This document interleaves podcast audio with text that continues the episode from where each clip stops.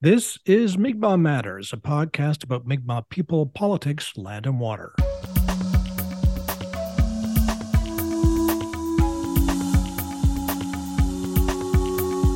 This is episode 244, brought to you with listener support. Become a patron at patreon.com slash Mi'kmaq Matters.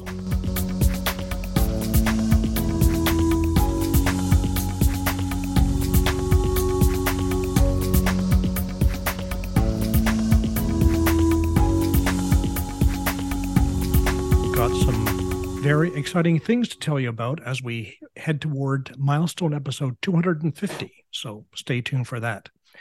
I'm Glenn Wheeler here with Mi'kmaq Matters correspondent Greg Janes. And Greg, you're coming uh, to us uh, today from Burgeo in your temporary studio in the family home there, just above the, the harbor. What's it like in Burgeo? Is there lots of snow like in Corner Brook? Uh, Glenn, I'm happy to say there's not much snow down here as there is in Corner Brook. So uh, is just uh, starting to get their winter here. Oh. Um, they were uh, pretty used to the brown grass until a couple days ago. So, Mm. and it's and it's uh, pretty uh, blustery down here. So, but it's beautiful. The ancestors at this time of year, I suppose they would be uh, inside, not uh, out by the water in Burgeo. They'd be inside uh, following the caribou, I suppose. That's right, Glenn. Uh, they would have left their uh, homes, summer homes here on the uh, banks of the Grandies River and would have headed inland to places like Gables Pond, where the uh, caribou was plentiful. And we're looking forward to being in Burgeo uh, in uh, in August on the fourth and fifth for the annual Mawiomi on a Friday and a Saturday. We had a great time last year, and it'll be great to be back in uh, that beautiful uh, Sandbanks Park. So we're looking forward to being down there. A lot to talk about this week, and we begin with the land defense action on the Port au Port Peninsula. And as uh, listeners will know, World Energy GH2 has gone to court and got an injunction against three of the people involved in the land defense. They have stopped construction of a test tower for, I guess, going on about a month now because of the impact of construction on their drinking water. And as we've seen those pictures, uh, the water is a muddy brown color, and um, I don't think anyone would uh, really want to drink it. Uh, so already people are feeling the impact of that mammoth wind energy project from not even one tower going up. So imagine 164 towers more than 600 feet high. So, Greg, we're talking on Sunday, and um, some listeners will have seen our post uh, yesterday about the Qalipu Council meeting.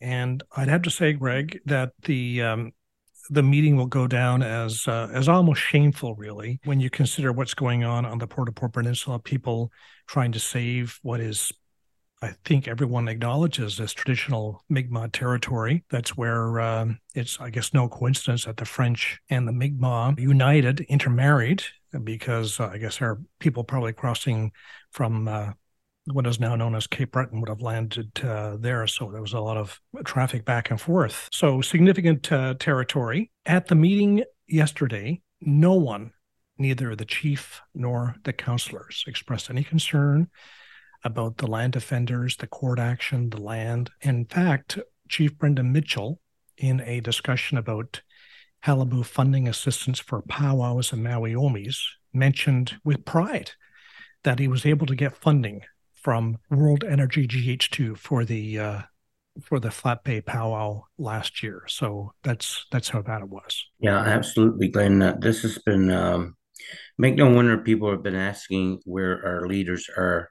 Uh, they've been absent, and it's ironic because uh, Chief Brendan Mitchell at one of the meetings encouraged uh, World GH2 to uh, communicate uh, better with communities and with the people.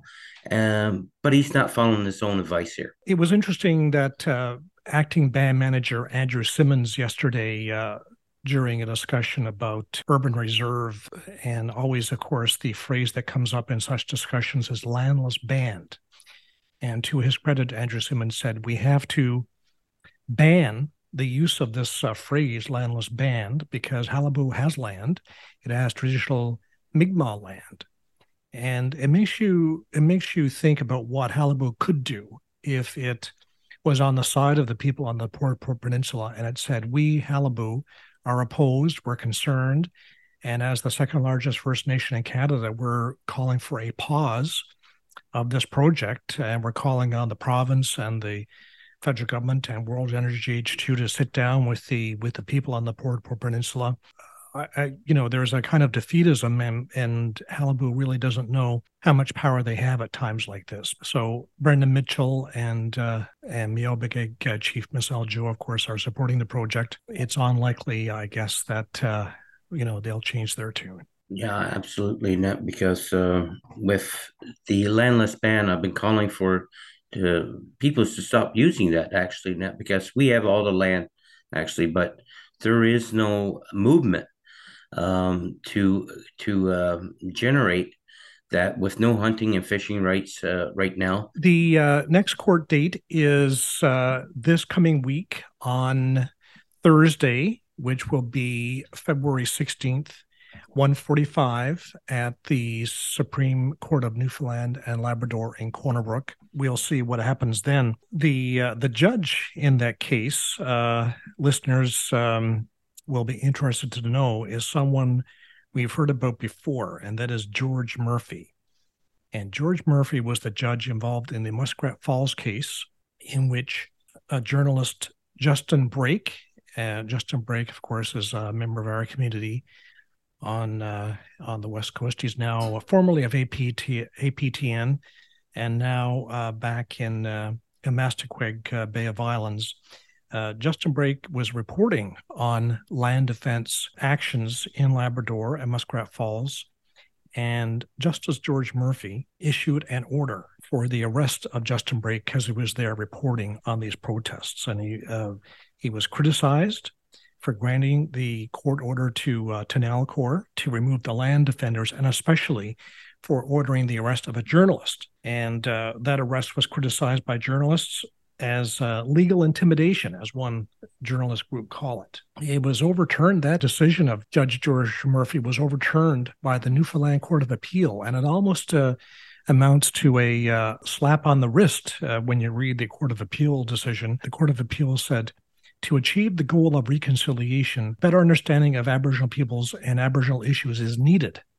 This places a heightened importance on ensuring that independently reported information about Aboriginal issues, including Aboriginal protests, is available to the extent possible. So the uh, Court of Appeal had no doubt what their review of the matter was, and it was not what George Murphy thought it was you know we don't uh, get to choose the judge in these uh, in our cases but uh, perhaps george murphy was would not be the um, the judge we would choose. So greg hopefully there'll be a lot of people in court on thursday. Well certainly i'll be there and um, i'm sure there will be a good turnout. They're getting a lot of support up there. Um, i've been reading um, a lot of online support.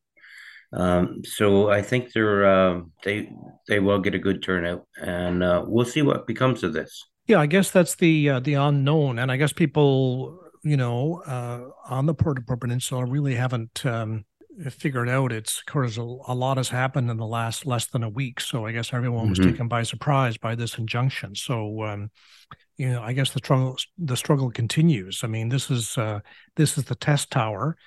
There are 164 turbines in the works, so um, I guess the uh, the protest and the resistance will just uh, will just continue. I reached out for a comment on uh, the land defenders uh, for comment, but they're unwilling to give one right now until they see what's entailed in that injunction.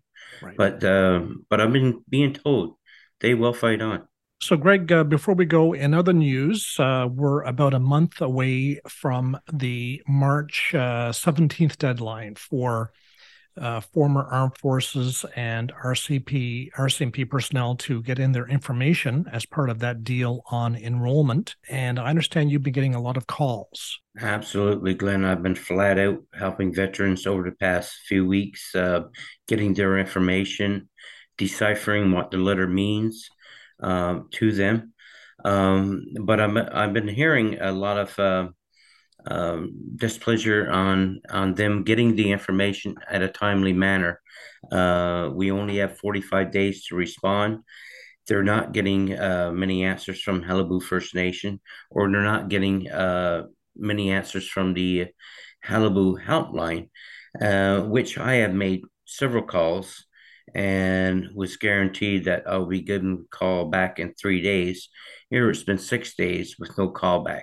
So um, veterans are, uh, you know, putting in for information now for the through the Freedom Information Act, and that may take months. It may take months for them to get their information uh, uh, to this. Now, so given the forty-five day deadline, uh, veterans are feel, starting to feel very stressed over this. There was a number, uh, a one eight hundred number given out yesterday at the council meeting. One eight hundred 561 2266 and mm-hmm. what is mm-hmm. that? What is that number for? Where what can people get on that uh, number? That is the Qalipu helpline desk. I called this number. I tested it out several times myself. Unfortunately, the, the first time that I did call it, they were unaware what the uh, service member agreement was about. Um, they told me that I would get a call back within three business days. And like I said, here I am on the sixth day, still waiting for a, a response from INAC.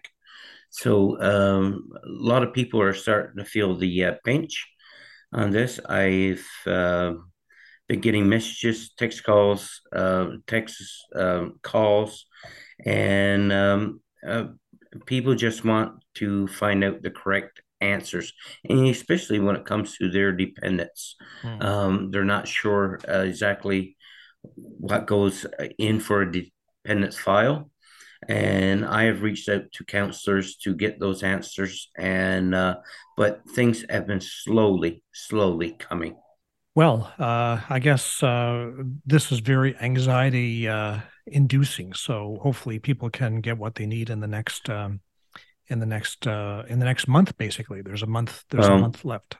Yeah, Glenn, uh, as one caller explained to me, this has been re-traumatizing mm-hmm. for them, having to do this uh, the third time, mm. and um, I, I, said that well, we could have been uh, better prepared, but we did not know on what documents the uh, federal government would be asking for. Mm. Um, so people have left the military without any documentation, uh, without their files, and finally having to get their files, but finding out that it's going to take months to do that. Mm. So where does that leave them? It's a big question mark. And you have to wonder about the eight, the people who'll be getting the eighteen thousand letters because they will people will get letters um, who will uh, have no chance of getting status, but they'll get a letter making them feel that they do have a chance of getting status. So speaking of trauma, uh, you know, a lot of people are going to, you know, get this letter, get their hopes up, and it'll all be for nothing. So uh, mm. it's a very painful way to to go about this process. I think. Well, Glenn, I can tell you that uh, some of those messages and emails and phone calls have not been pleasant. Mm-hmm. Um, they have not been. Uh, there's a lot of uh, um, angry people out there that uh, are, are, being re-traumatized over this. For maybe uh, sixty to eighty uh, acceptance letters that may may go out, mm-hmm. but people are feeling that you, you know I, I I've I've took the brunt of this, um, and I feel their pain. Uh, but someday we'll we'll get to all of them to the ten thousand five hundred that did lose status. Mm. But this is one of the first steps in opening that door. I really do believe it. Uh, so we have to give it some more time. Well, uh, thanks, Greg, and um, uh, safe travels back along Route uh, 480 from uh, from Burgeo. Did you were you aware that there are plans to uh, to uh, rename Route 480 the Qalipu Trail, as we heard about the from uh, at the council meeting yesterday? Well, it's not a, an effort to rename the Qalipu Trail that because or to name, rename it the Qalipu Trail because it was always called the Caribou Trail. Mm-hmm. so they just want to use the Qalipu name into translation uh, into Mi'kmaq uh, for that. So uh, Chief Elaine Ingram reached out and uh, wanted to make sure that she wasn't going to run into any trouble by using that Qalipu name mm-hmm. to to um, you know to welcome people uh, to the Qalipu Trail in Mi'kmaq.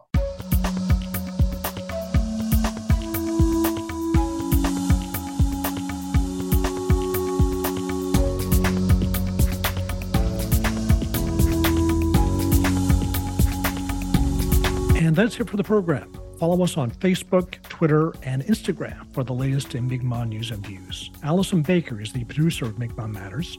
Hillary McGinnis is our researcher. For Greg Janes, this is Glenn Wheeler saying, Amsa